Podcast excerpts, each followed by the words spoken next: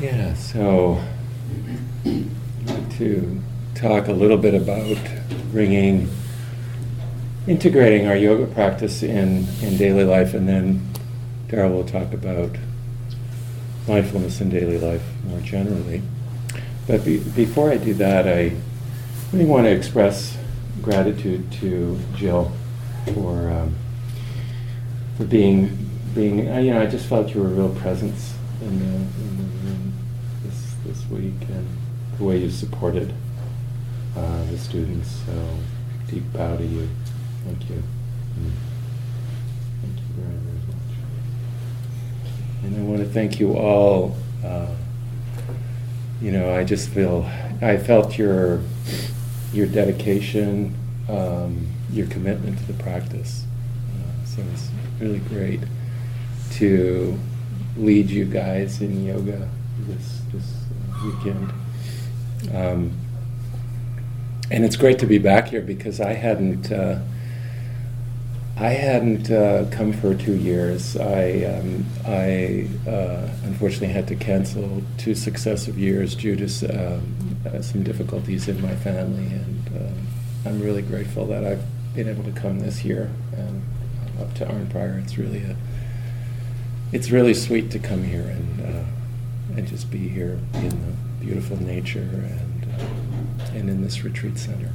So, I'd like to talk to you a little bit about integrating yoga into into your daily life. Um, obviously, obviously, um, you know, mindfulness of the body. What a better way to connect with the body than with our yoga practice, right? So, you know, so finding ways to integrate that skillfully in in your life, you know, and that's the challenge. So I'd like to maybe offer you a few suggestions, you know, and then you could we can discuss we can have a discussion about it. Um, one sort of, you know, when when you're you're sort of where we get into moments when we get you know we get caught up um, in whatever's going on in our lives, whether it's you know relationships that we're you know family relationships or issues at work, and we just you know just feel like that in, start, that intensity starts to build. We can just take a simple out breath, you know, just taking a breath in taking a couple of breaths, you know. So I like to think of that as the release valve, you know, just opening up the valve and letting out some of the steam. Very simple practice, right? Just breathing in, breathing out. Another thing we can do um, that is, is just a soles of the feet practice, just feeling the soles of your feet, maybe stepping back and forth, grounding the feet, you know, so as a way of grounding, of settling the energies. You know, when we feel we're getting caught up in our head, we're, you know, we're just kind of feeling, starting to feel somewhat disconnected. Very nice to come back to our feet. So, soles of the feet practice, full exhalation. So, very, just a couple of very simple things that we can do, you know, at really at any moment of the day when we remember. um, other things that I've done that I found very valuable is at work. Um, you know, there's plenty of chair yoga practices that you can find online, or or maybe just develop some of your own. You know, just shoulders up to your ears. We've done some of them in class this week. You know, just uh, you know, releasing the neck. Uh, you know, just some very very simple practices that we can do at work. Okay, so that's that's another possibility. Um, I'm you know I'm, I'm, guessing that many of you do yoga in the community, right? Have a regular sort of your teacher that you know you you go to you have a teacher, a favorite teacher, and you go to those you know you go to those classes regularly, and that's great, and especially for beginners, really wonderful to be able to go to a class on a regular basis. But I would also really encourage you to develop your own home practice. Developing your own home practice for a couple of reasons. you know, one is that, you know, and there's value to it. You know, you go to class and there's, you know, there's a set in set instructions, you know, and some some methods of yoga. I don't know, some people do Ashtanga or or Bikram. You know, it's a very set series of poses. Um, or some teachers have a certain way of teaching, and that's all very well and good. But it's also really great to be just to be able to, you know, even if you have ten or fifteen minutes, to, you know, take a moment and listen you know, close your eyes, maybe lie on your mat and listen, what does my body need? You know, so, you know, like putting the shoulds away. You know, I have to do five sun salutations, right? You know, we can get, we can sort of get locked in this, you know, this is the way to do yoga. But there's also another way to practice, which is, you know, what, what do I need? And, and sort of listening a little more deeply. Um, sort of dropping from the mind and the shoulds and, and, and resting in the place of the heart, listening to the body's internal wisdom, the, the, the little cues that bubble up. Oh, I'm exhausted. Well, maybe, maybe 15 minutes of Shavasana. Maybe that's what we need. Do you know? Or I'm feeling, I'm feeling vigorous and I want to do some yoga and I do want to do those sun salutations. Great, you know? But, but moving from that. So, so taking a minute or so to pause, listen in, and then practice your yoga from that place, you know. Um, and um, so, it's just a suggestion. Um, yeah, another another thing. So, so you know, so if you have thirty minutes, um, let's say I'm just sort of hypothetically, you have thirty minutes to practice, say in the morning or at the end of the day. See, you know, how you want to carve that up. You may want to do, say, 10 minutes of yoga and then 20 minutes of sitting, right? And maybe try that and see how does doing some yoga first inform my sitting practice, right? Or flip it around. Maybe do 20 minutes of sitting and then break out and do some yoga. And then, so, and if you could try it both ways and see see what works for you and energetically I've, I've practiced this way for a number of years and I've noticed personally there's there's an energetic change you know so like when I first sit uh, and then do yoga my yoga practice is, is it's different than if I start doing yoga first. You know, it's just a, sort of a different flavor. Um, and if I do yoga first and then sit, I, I personally I find my sitting a little bit more. I'm a little bit more calm, a little more centered. So see what you know. Maybe try it both ways and see what works for you. Um, and then you know, so in, sort of in this theme of you know, integrating yoga into into your life, if you're so inclined, um, it, it doesn't have to be very long. It can be it can even be five minutes. For years, I'd um, do yoga in the bathroom. You know, brush my teeth, floss, get step in the shower, warm up my body, and then do yoga in front of the mirror. You know, and just some very simple, you know, like some. Uh, half sun salutations, you know, like we were doing, or some sun breaths, or some of the joint rotation series we were doing, you know, or, or make it up, you know, make it up, see what. Um, it's like, it, it is, you know, it's like flossing your teeth. it's like, it's, you know, after a while it becomes essential, you know, just, yeah, that's just like I floss my teeth. I, I take five minutes for yoga for self care, right? Call that your self care practice. Um, and you know, so and you know, I, again, this is my personal feeling, but I think that five or ten minutes of yoga every day is a whole lot better than going down to the yoga studio for a one-hour class once a week. Okay, so just want to put that out. Any any sort of any questions or comments? Actually, could we do questions like Oh, we do it At at the the end? end? Oh, Yeah. yeah, absolutely. Okay. so people? Um, so practice, practice in daily life, mindfulness in daily life. Uh, I've talked a lot about just staying connected to the body with the breath, and and uh, similarly to the yoga, uh, is just staying connected to the body by feeling yourself walking on the earth, um, feeling uh, feeling this the the breeze on your skin, just tuning into the body um, throughout the day.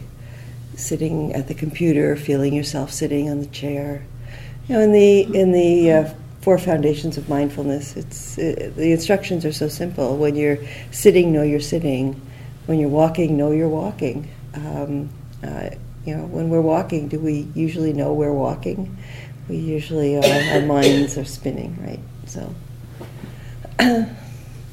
so and then um, other um, other things to um, to mention are uh, a, a sitting practice, and you know, establish a sitting practice every day. And um, it's helpful if you have a little space that you're like some a little. It could even be a corner of a room where you put your cushion or your chair that you sit on. Um, you could have a little table with, you know, a candle or a picture that means something to you, and and it kind of calls you. It calls you to sit, and um, and just taking that time, um, twenty minutes, I think is is really good because it takes a few minutes just to collect the mind and settle.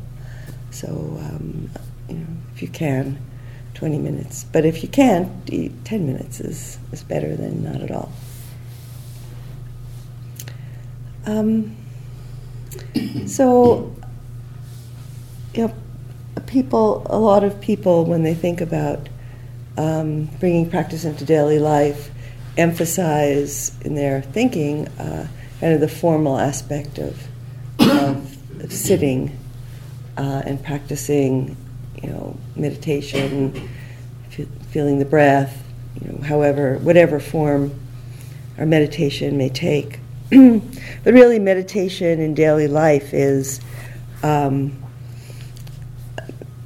it's it's a it's a complete um, practice woven throughout all of our activities in the day, uh, and and I I find that especially our relationships a very powerful, important place that we bring our mindfulness and kindness.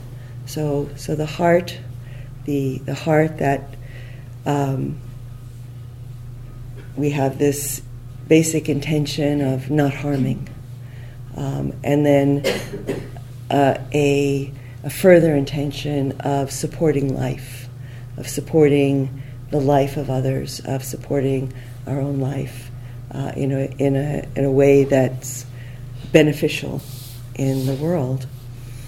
So, our closest relationships are often the ones that are the most challenging, right? Because because um, there's the familiarity, uh, there's um, there there are those uh, opportunities uh, for us to work with. You know, we, we feel challenged, we feel um, annoyed, we feel uh, that our, our preferences have been um, impinged upon. We, you know, we would prefer that our our partner or our friend or our working colleague or um, boss or uh, whatever, our, our child or our parent, um, that they do things in a certain way or not do things, you know, in a certain way. So we have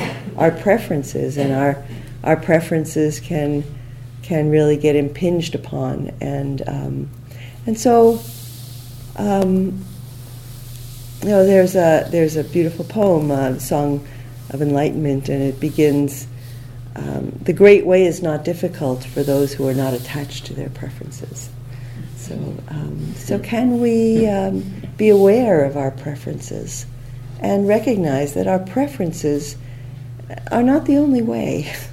you know that that, there are preferences. That they're the way we feel things should be done, and yet um, uh, maybe somebody else has a very different perspective.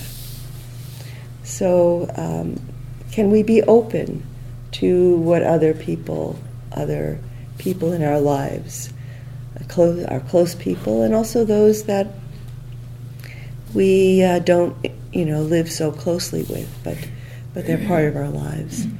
Uh, can we be open to what they bring us? um,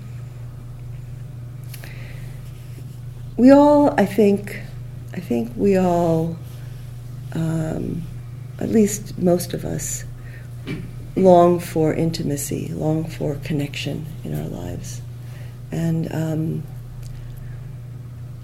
and intimacy in our lives, intimacy in relationships, begin with intimacy with ourselves. if I'm, if my heart is closed to uh, to myself, to my own sensitivities, to my own feelings, if I'm not aware, if I'm shut down, um, you know, it's very hard to be open to another. And so that's really our practice, that with our, our breath, with our awareness, we're opening to ourselves. It doesn't mean that we're following every impulse. It doesn't mean that every time we want something, we reach for it, or every time we want to resist something or push it away, that we follow that. We're just aware, aware of what's arising, and and and compassionately open to it, uh, accepting it.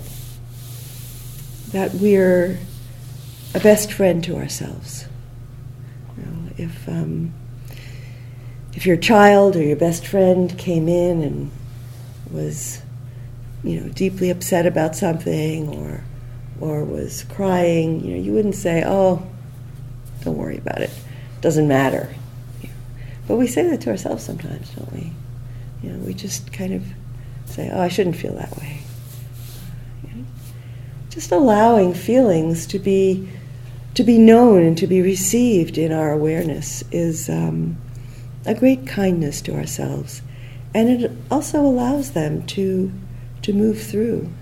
You know, we we can realize that feelings are feelings. You know, sometimes sometimes I'm walking down the street and I'm just aware that I don't feel great. I mean, it's not about not feeling healthy, but it's it's like there's just kind of turmoil, inner turmoil. Uh, and uh, something, something, you know, that I experienced um, disturbed me, uh, or something that I didn't do or I failed to do well, and I'm I'm not happy with myself, and um, and so you know, just giving giving myself that space to feel those unpleasant feelings just enables me to move to a different place, you know. And, and sometimes, you know, I just think, you know, the, the thought comes to mind, oh yeah, dukkha, know, dukkha. It's, it's life. It's it's just, yeah. I I don't expect that I'm going to feel, you know, uh, great, happy, blissful all the time. Uh, life is not like that, and and so when when there's when there's a little bit of disturbance, uh, you know, it's not that it's not that my life is a mess or or that you know is something terrible or you know I have to I have to rethink you know something wrong with you know my relationship or my or my work or you know or I'm I'm failing. It, it's just yeah. Can I be? Can I just flow with what's coming through me in life? And there's a lot there's a lot that comes through us, not only from our own personal experience, but from the larger world. We're so in touch with, you know, all of the events of the world that are happening. There's so much suffering, and uh, you know, um, there are you know things that are um, not great that are going on in the world. That destruction of of uh, the environment and you know life forms. It's uh, there's a lot that we might feel sorrow about, and it's it's okay to feel sorrow about these things, and perhaps then consider, you know, what response can I make.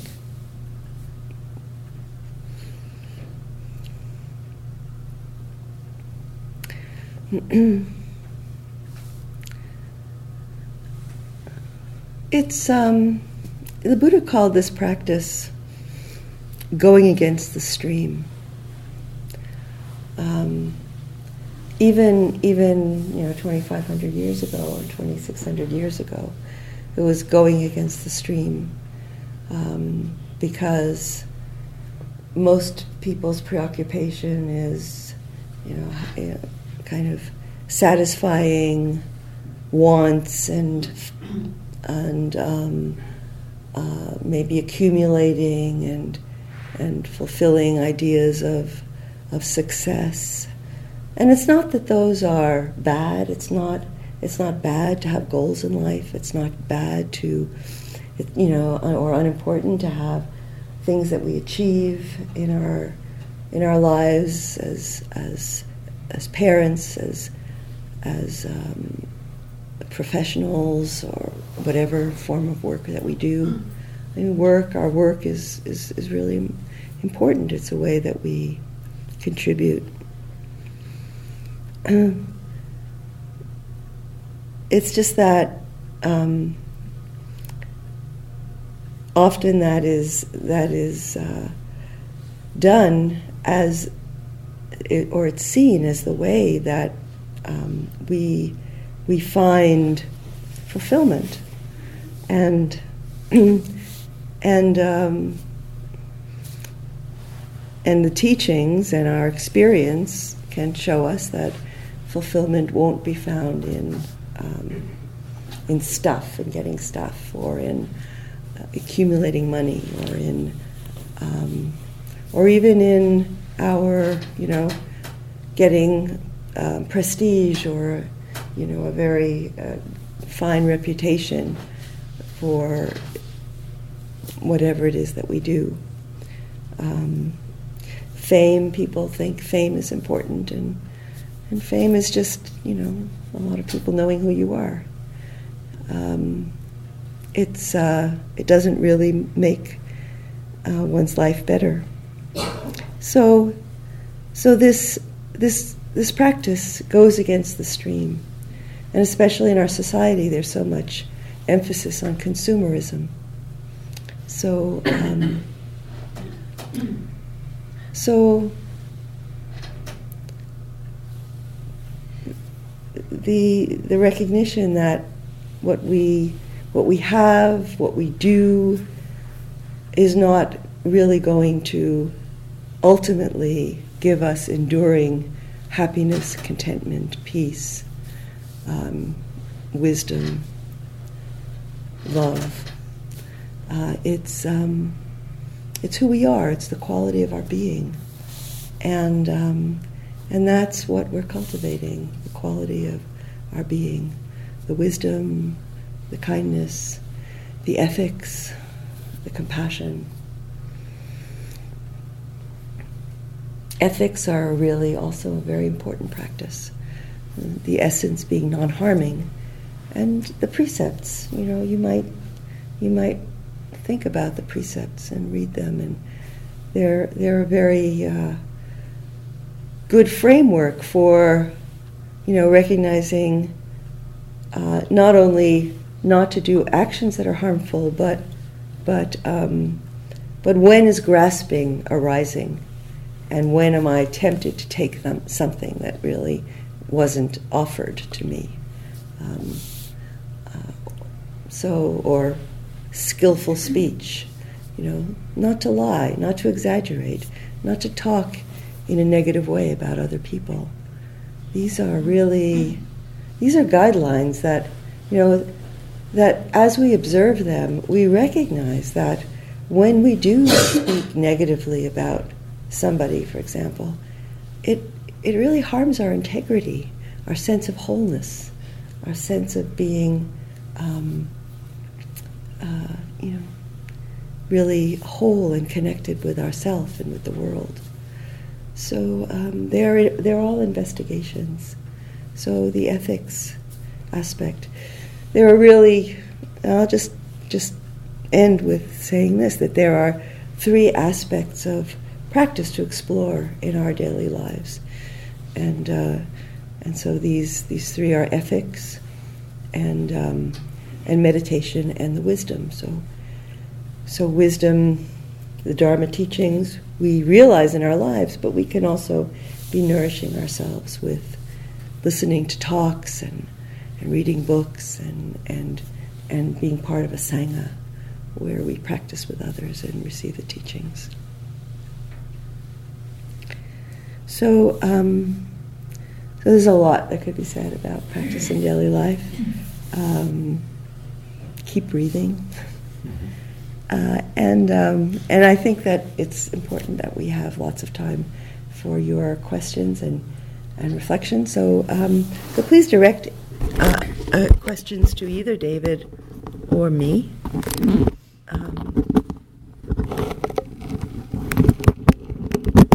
I'll turn this so. Yeah. So anyone? There are like questions about meditation when you're mindful, when we're breathing and we're meditating and maybe some negative thoughts are coming in, be it sadness, anger, whatever.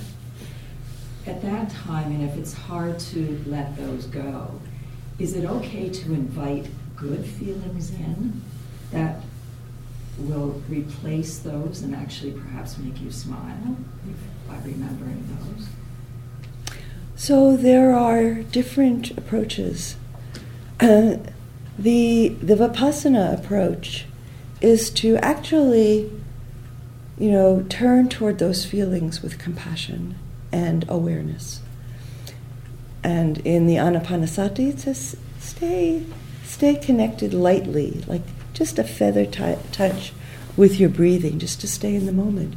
But you know, I'm say I'm aware that my heart is sad, that there's sadness.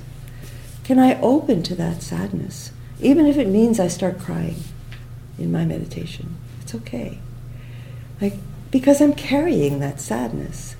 That sadness is inhabiting my body in some way, and it's there, and it comes from some conditions of my life, some loss, some hurt.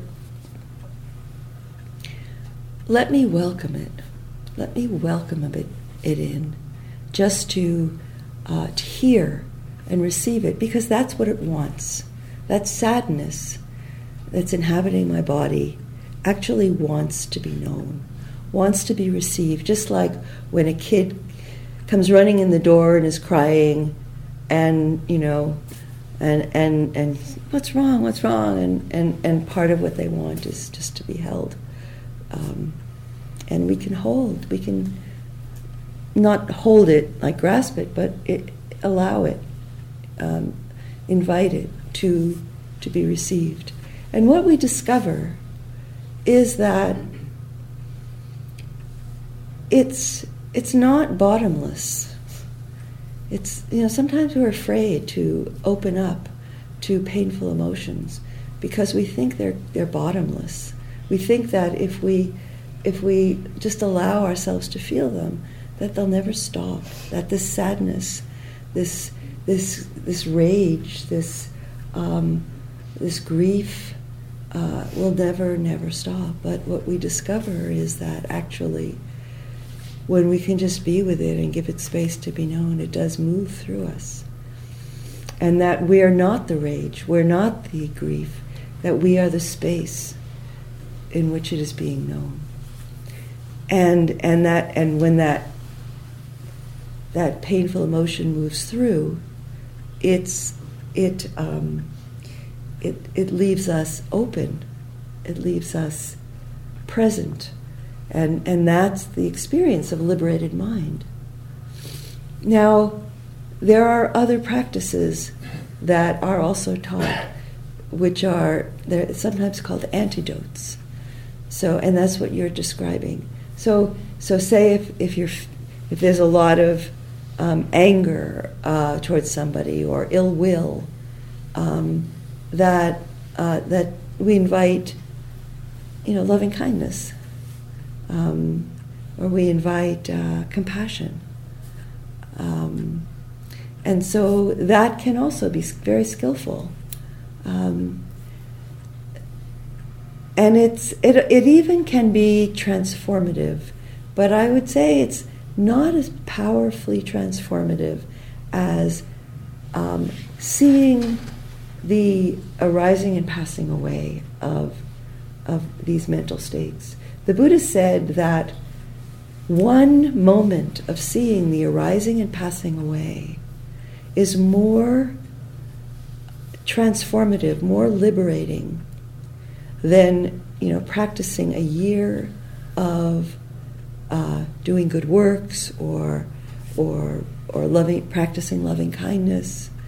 It's um, said it's because having that insight into the impermanent nature of, of our experience is is freeing.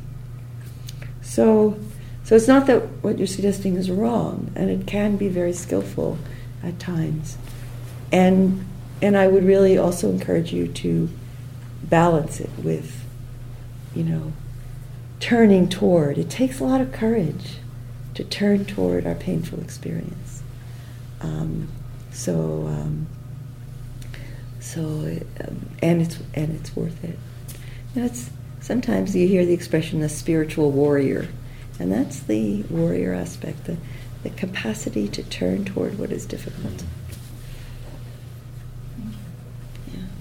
This thing, this is my first time meditating, and I find sometimes I like to sway a little. Is there a reason not to do that in meditation?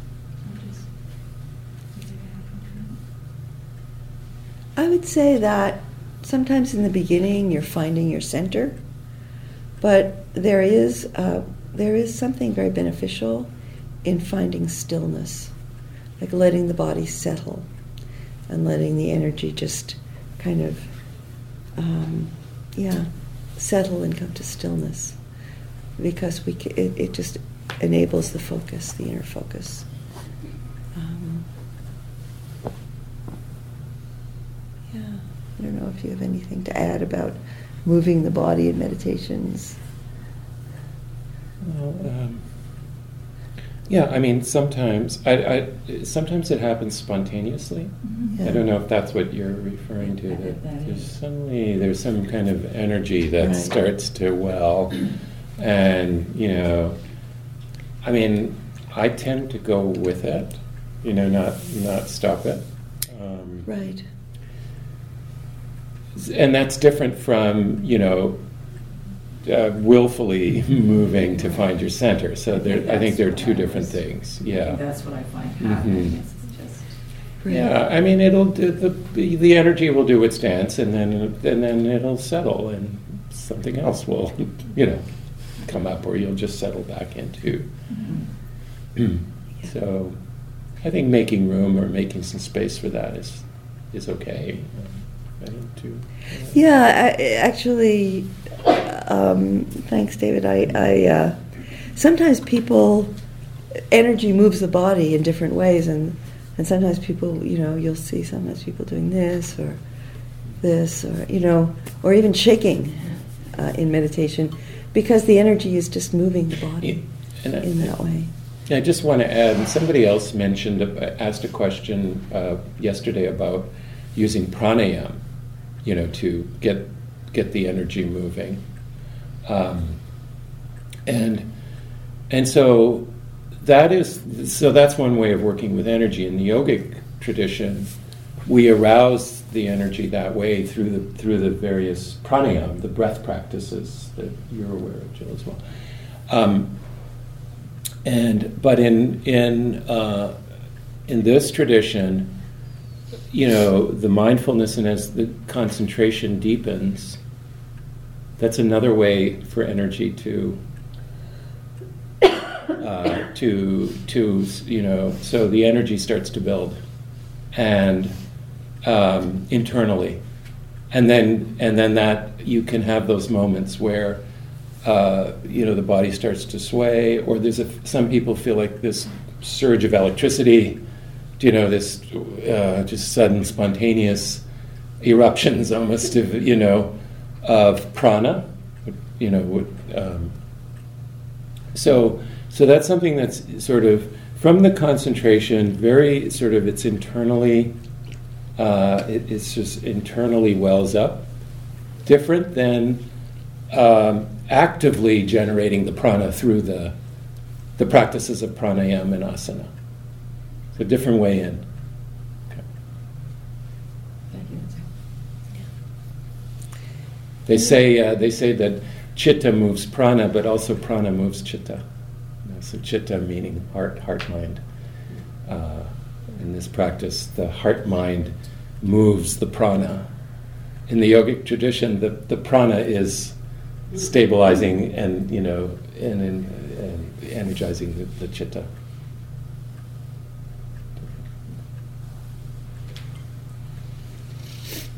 Other questions? Um, I feel very grateful to uh, be able to practice and keep learning about practice, but I work in, in mental health, and it's very challenging to um, uh, to share mindfulness with people who are suffering from severe and persistent uh, mental illness. So this is more of uh, asking if anybody has any resources that they are familiar with or have used.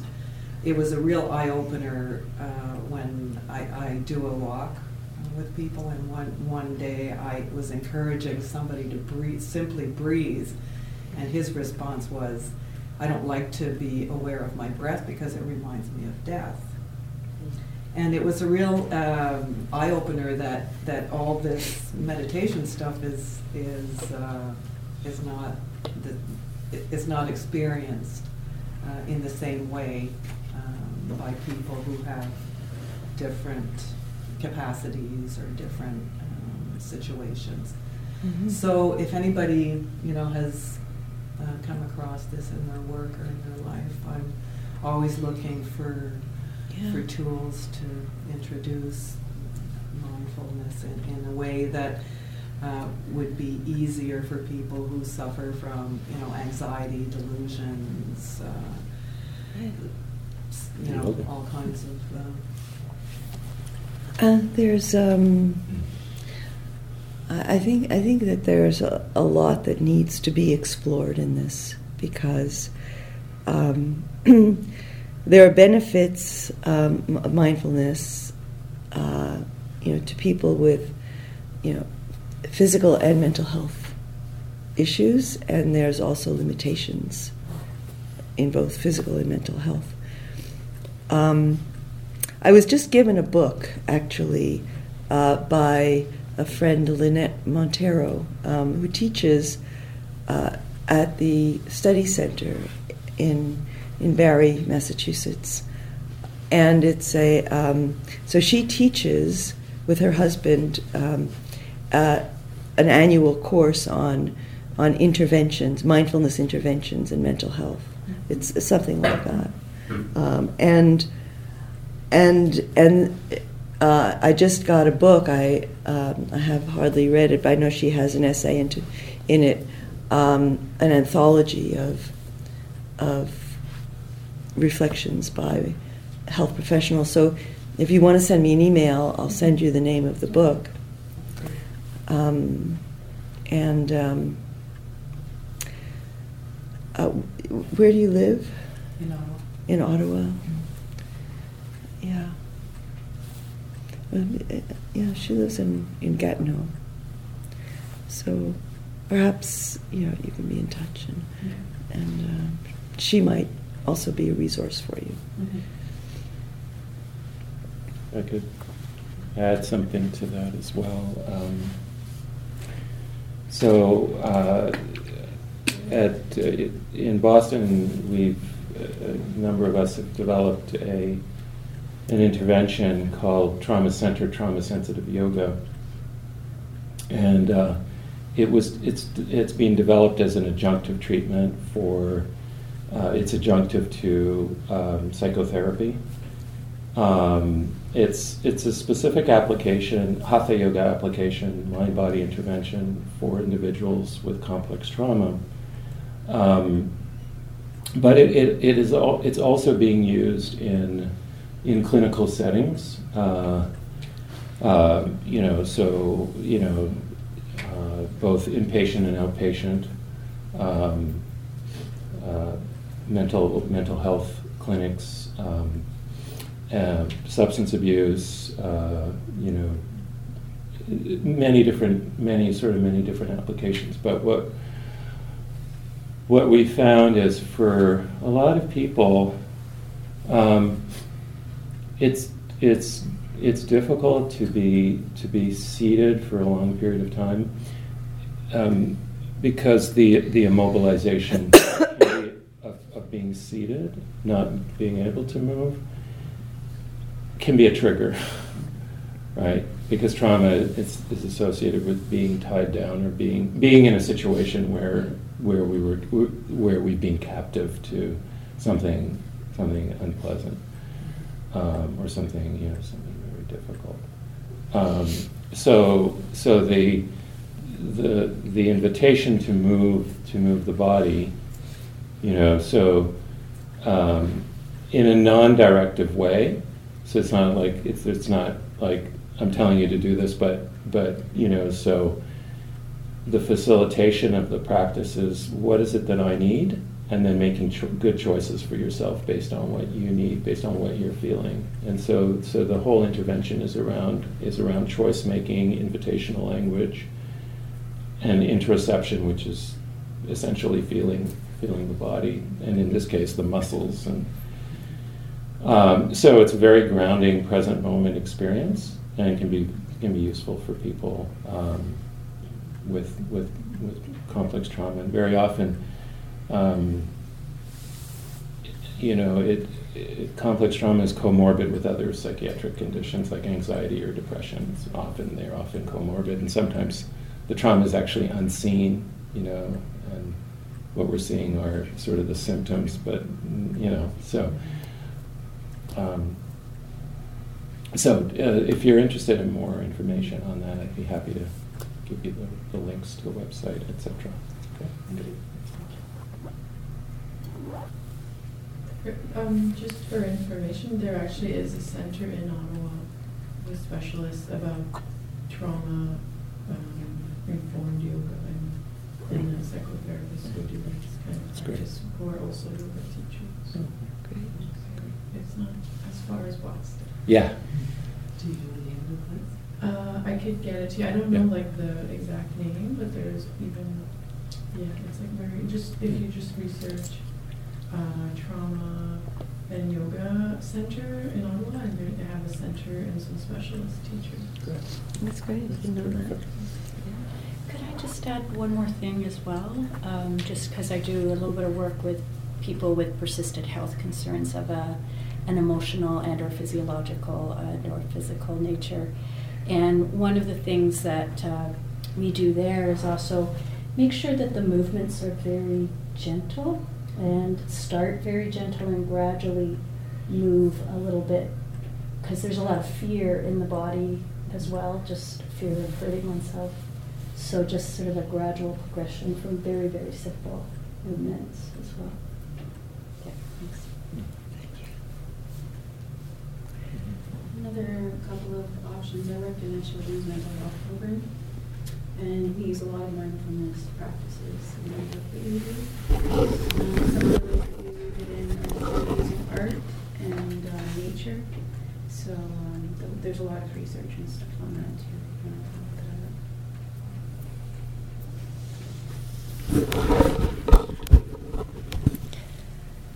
Great. I'm sure there's a wealth of knowledge in this room. Uh, other questions or reflections? I have a question about, um, that's a really easy one, you'll like, you'll really like this one. The the whole concept of, um, connecti- connectivity, um, makes sense to me in terms of, from a spiritual perspective or even a scientific perspective, of being connected to things. What I don't understand is how that leads one to, um, the idea that we don't have a separate self as well.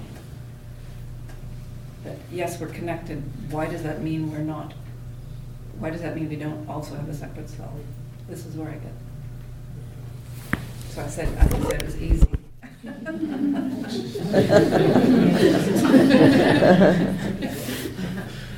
Got a whole other retreat. So, um, there are different ways of, uh, in, very often, um, in talking about this this teaching on anatta, non-self. Excuse me. There are uh, two levels of understanding that we that we talk about. So we talk about conventional or relative um, view, and then of course, yes, we're separate people. I mean, if you eat lunch, I, am going to still be hungry, right? Know, and and and you're going to drive to your house, and I'm going to drive to my house, and and we live different lives. So in that relative way, um, yeah, of course, we're we're we're separate. Um, uh, and also, you have your you have your um, ways of seeing your life and your experience, your perceptions, and those are formed by your experiences. Um, so, you, know, um, you might have been taught when you were a kid, uh, you know, that um, certain goals, you know, that you should behave in certain ways and you should have certain goals, and, and those are just part of your the way you are, and and mine are part of, you know, the way that I tend to take in my experience in my life. Um, but but that actually can lead us just just thinking about how we're formed and and and and how our perceptions are formed um, can lead us to maybe an understanding of the the not self um, dimension. It can be a doorway to saying, well, you know, are these mine? Are, is this me or mine? These these perceptions, these these beliefs, these you know, even even the way that perhaps you know we well we study the Dharma, and and and we develop a, a dharmic view of of our experience. You know, seeing impermanence and and seeing, um, you know. Uh, the, the characteristics of, of experience in that way. Um, and, and so, you know, is this me? Is this mine? Well, I can say, well, you know, well, I chose it, and you know, it's how I live. And what if I had never? What if I had never come across the Dharma? What if I had never met anybody who explained it to me?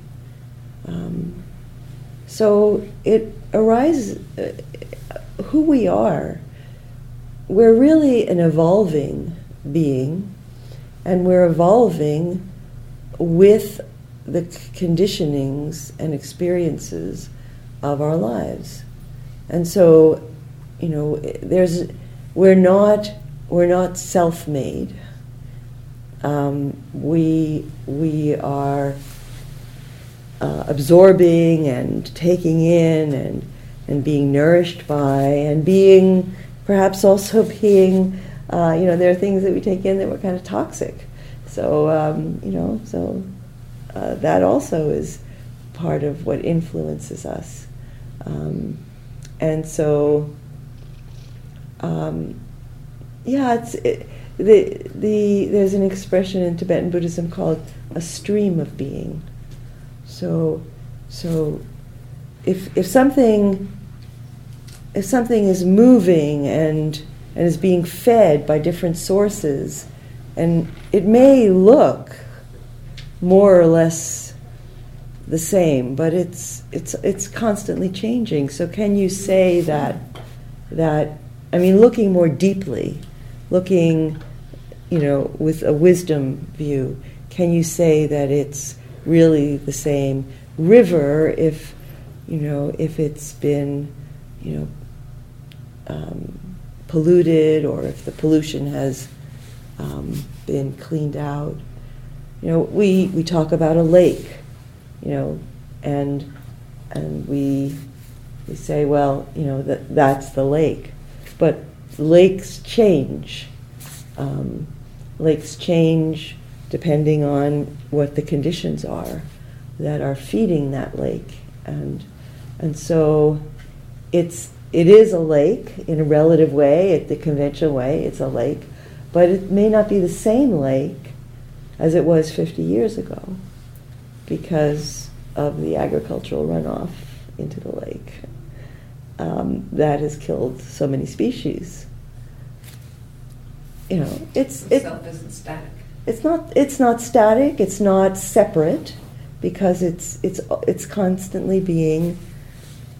You know, it's a flow through. It's a flow, and so um, so the, this idea that we have of self being independent, separate, enduring.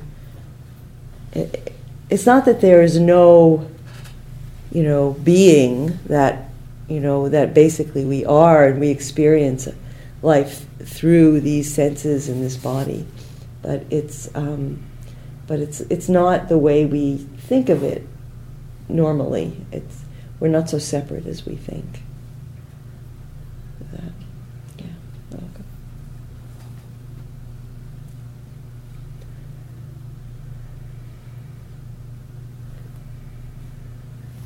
Um, about choiceless awareness, this is what you were talking about before. Can you talk about like right effort with choiceless awareness? Like, you know, like sometimes I try to be really aware and it feels so rigid.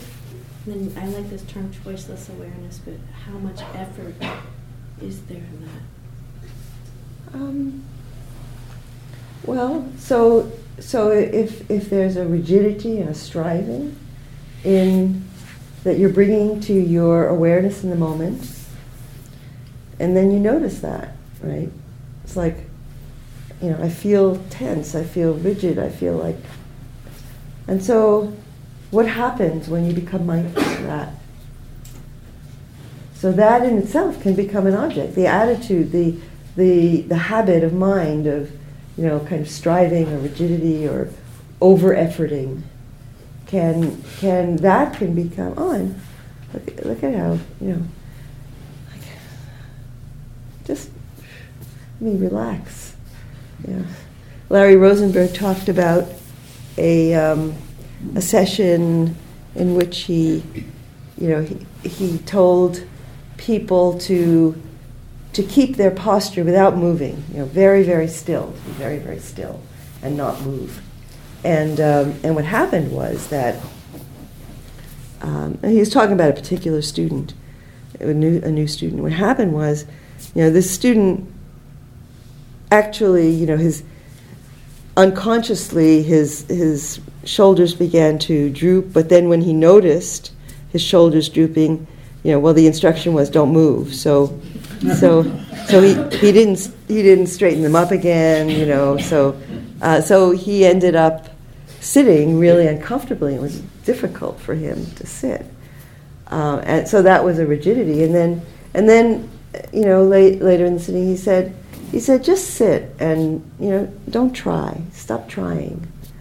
And and this, what happened was, this student just noticed that he was actually more alert. Um, he was more aware. He was relaxed.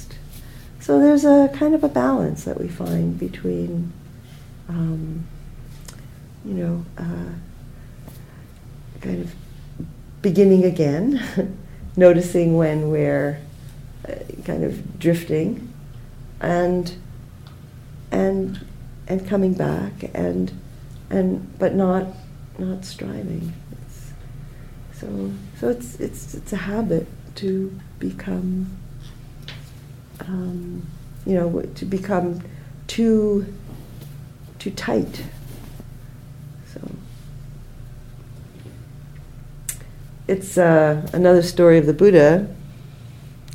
Is um, there was this musician, he played a lute, and uh, and he was, you know, just like striving, striving, striving, uh, you know, practicing all the time, not sleeping, and so on. And, and the Buddha invited him in for a chat, and he said, he said, when you tune your lute, you know, what happens if you tune it too tight?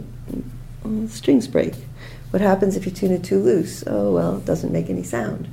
So you have to find the right tuning. Yeah. You might have something to say about balance of. There's a lot to be learned in yoga about that balance between Oh, yeah. between uh, efforting and. Uh, I can tell you a story. Got time. yeah, it's it's a. Uh, I think it's a very valuable practice. Is is is seeing you know like so you know years ago I I took up Ashtanga yoga, which is a very vigorous. Anybody do a Ashtanga here? Oh, several I people do. Yeah. It's, it's a very vigorous, heated practice. Um, there's 26 yoga postures, and, and you go through them systematically.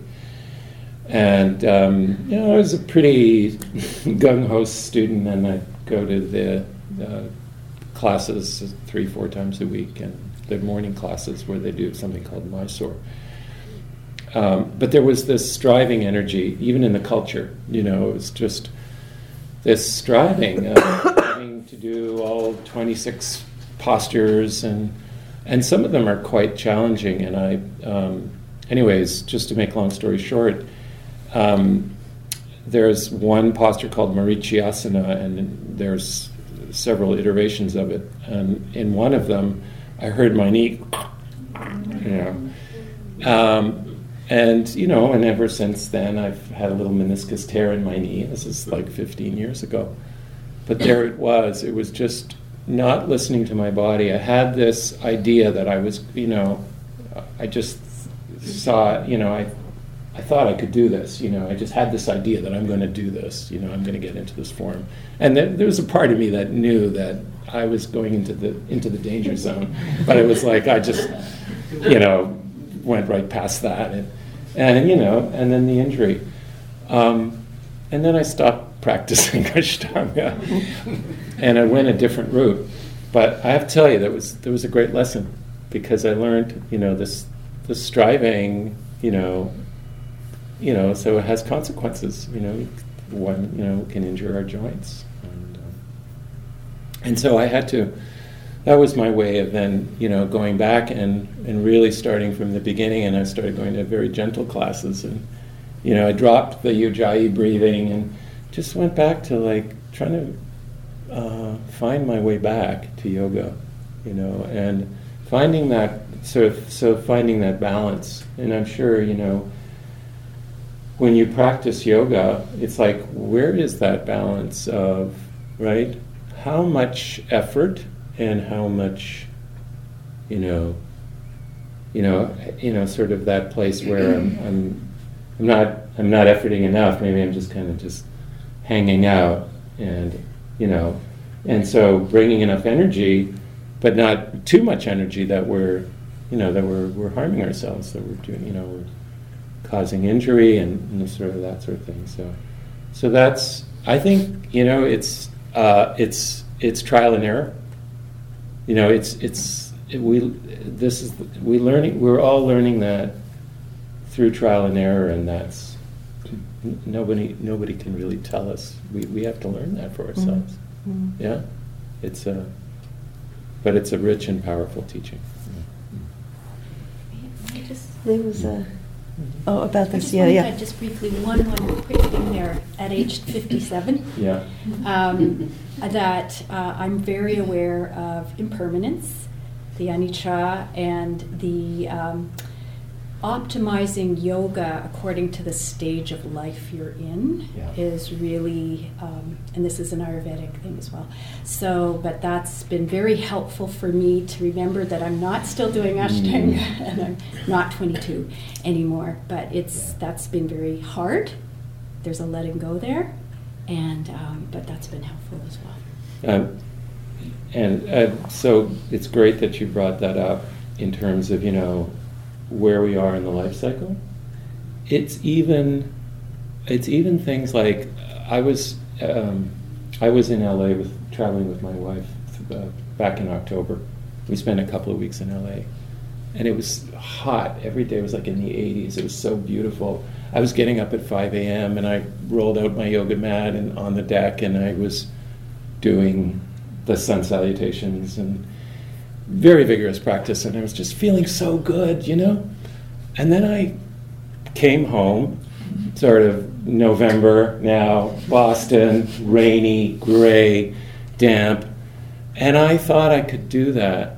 I had in my head, I'm gonna, you know, I got up that morning after the flight and I thought, okay, I'm gonna just roll out my mat and do what I did in, in LA. I was like, uh-uh.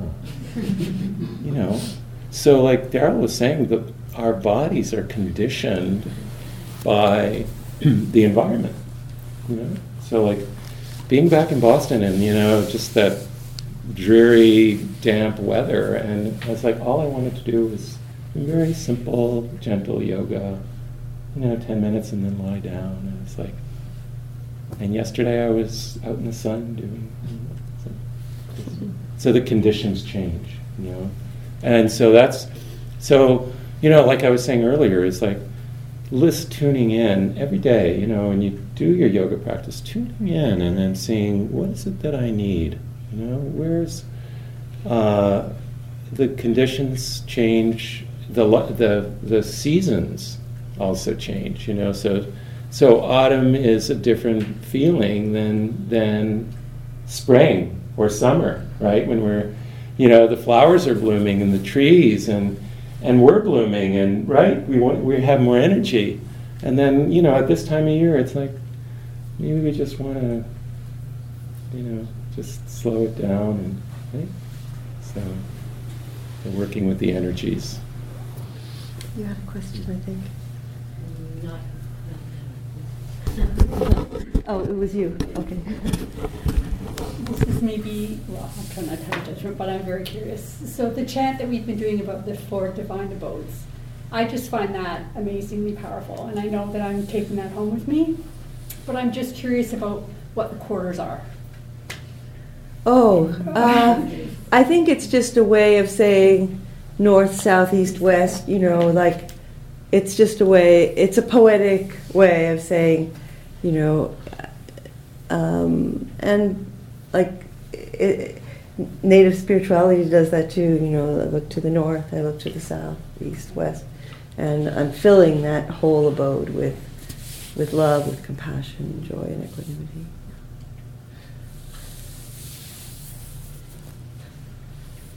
Yeah, you and you, and then maybe we'll wrap it up. Um, This retreat is unique with the offering of silence and your teachings and yoga classes. And um, I'm wondering if anybody has any idea of any place else that there ever is such an offering. I've been searching, and it seems as though it's usually like at IMS, there's a yoga room that's available, but never actually classes at the same time. There used to be, well, Larry used to offer a, um, a retreat with yoga. But I don't know if he still What offers. about Anne Cushman at um, Jack Kornfield Spirit Rock? Doesn't she teach one uh, yoga and meditation? In California? Yeah. Yeah. If you, if you take a look online and just have to look for yoga retreats in the area, I was quite surprised this summer I had uh, signed up to go to one and three days before it was to go on, it was canceled. And um, a whole different story, but what was really interesting was on that Facebook page, so many people came in and said, I hold a retreat. I will honor your tickets. I hold a retreat. And some of them are like in the Huntsville area, some in the, in the Ottawa Valley area. So there are quite a few out there that I was totally unaware of. There is an international yoga retreat that's called Wanderlust. Um, and it does have meditation practices in it. Um, uh, there was what they call speakeasy, so there's talks about anything at all. Um, there's the meditation, there was the yoga, there's sometimes some, a little bit extra, different kind of activities depending on where it's held. And every evening, there's a music as well. Uh, the two that are held here in Canada are in Whistler and um, Mount Tremblant. The Mount Tremblant one is, what, the last two years was about mid to end of August. And the Whistler one was um, August long weekend. Now, those two are, they're not cheap because they are international, but it is a four-day retreat. And I had the opportunity um, to combine a visit with my daughter and the Whistler retreat, and I would highly recommend it to anybody. Mm. It- It's really, really good, but its main focus is yoga with meditation. So Is it you- silent? It's not silent, not silent, not at all. So David and I are teaching at Kripalu in April. Um, and if you know Kripalu, you know it's not a silent space, but it's uh, but our retreat will be silent, so you can key, stay in silence if you want. So it's early in April.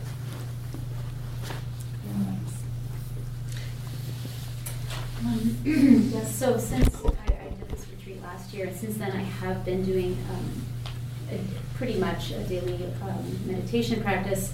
Um, and I've been kind of telling myself that the only way that I can do it is prone before bed. So I'm gonna, it's interesting we are talking about effort, so I'm gonna explore that and maybe the, the level of energy and attention that I'm able to give to, to my practice. Um, but my question actually involves a community of practice. Um, so, I mean, I, I live in the Ottawa area and I see this dizzying array of opportunities to practice with others, and I'm, I don't, I, I don't know much about the different schools of thought. So, I guess my question is, um, what are the advantages of joining a community practice, and how would I figure out what to, you know, what would be appropriate, or maybe kind of close to, to what we've been doing here, without, you know, spending quite a bit of time on research. Steve Nixon. Yeah, there, on our website, on the True North website, um, there is a group in Ottawa which is run by one of our teachers, Stephen Hick, and um, and so that's something that's available. So he'll he would be teaching, you know, this basically this kind of this kind of teaching, um, and. Melody, are you aware of other things that are offered in the Ottawa area? The Ottawa Buddhist Society has um, sittings. You can go online, you can see that. Yeah. Monks and nuns.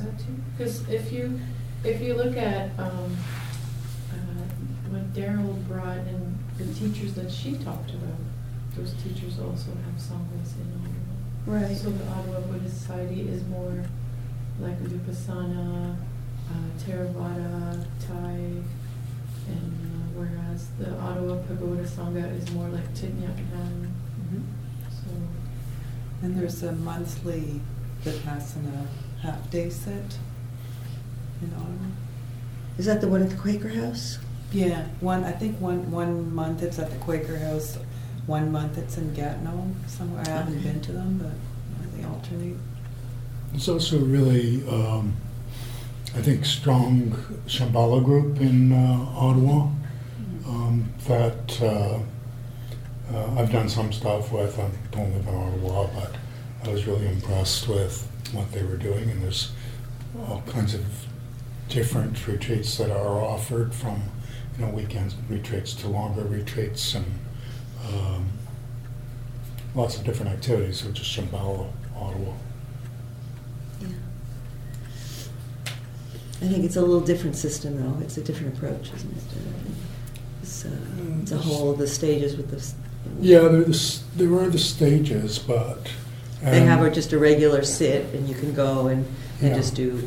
Well, there are two or three days a week that you can just go and sit also. Um, so you don't have to do those stages. They can become a bit, you know, it depends on what you want. Yeah. Okay.